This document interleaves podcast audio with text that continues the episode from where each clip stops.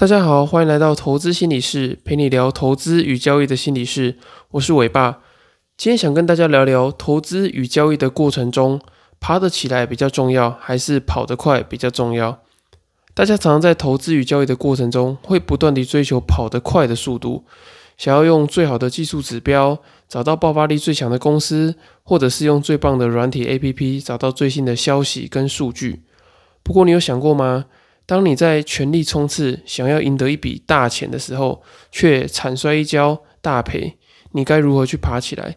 你有办法承受一无所有，或者是长期低潮的心理压力吗？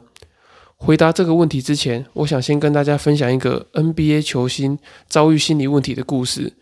那最近 NBA 已经要紧锣密鼓的准备要进入季后赛，那有些球队已经蓄势待发，要来抢夺这个球季的总冠军。不过，并不是平常你在呃例行赛的表现很好，关键时刻的这个季后赛，你就可以发挥全力。得要全部的这个球员的心理状态都持续保持健康跟稳定，才有办法去冲击总冠军。在二零二一年的时候，七六人队的 Ben Simmons 就是一个很好的例子。当时他们的球队是东区龙头第一名，被视为是夺冠的热门。不过，当他们在第二轮交手到排名比较后面的老鹰的时候，却发生一件重大的事件，那就是正中的主将，呃，Ben，二零一六年的选秀状元以及年度新秀超级王 Ben Simmons 突然不会投篮了。那他的状况是，原本他。就已经不太擅长投篮了，可是，在紧张的季后赛被对手去锁定、去制造犯规，然后甚至在防守他的时候呢，会特地加大这个防守的距离，去逼他做投篮的动作。那这样的状况呢，其实对他产生非常大的心理压力，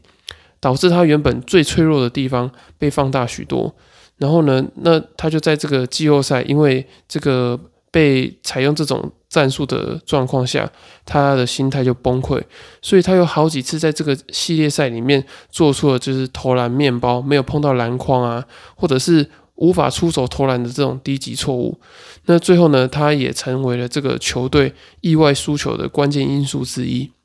所以大家可以从这个例子看到，纵使是顶尖的 NBA 球星，他已经打了好几年，甚至是十几年的球了，还是有可能会因为心理状态、行为的挫折，跟他自己本身的压力因素，而严重的去影响到他关键时刻或者是一些重大比赛的表现。更别说我们身为这个平凡的投资人跟交易者，我们在市场上的经验肯定也不多，那我们也一定会在市场中遭遇许多的这个重大的心理挫折。那当你承受不了的那一次呢，你可能就会永远的离开市场。像很多人可能在前一年或者是前半年的在那个市场回档的时候呢，遭遇一些比较大幅的亏损，那有许多人就陆陆续续的离开市场里面。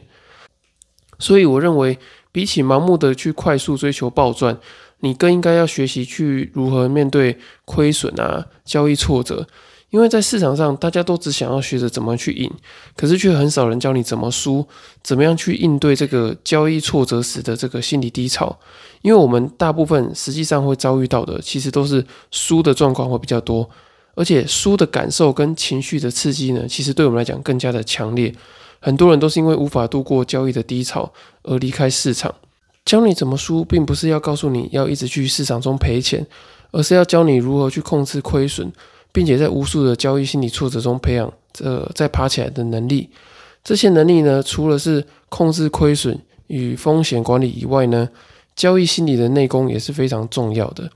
透过去探索你自己的内在经验、成长历程，还有摸索你现在的心理状态。才能够找到提升你自己挫折复原力的关键。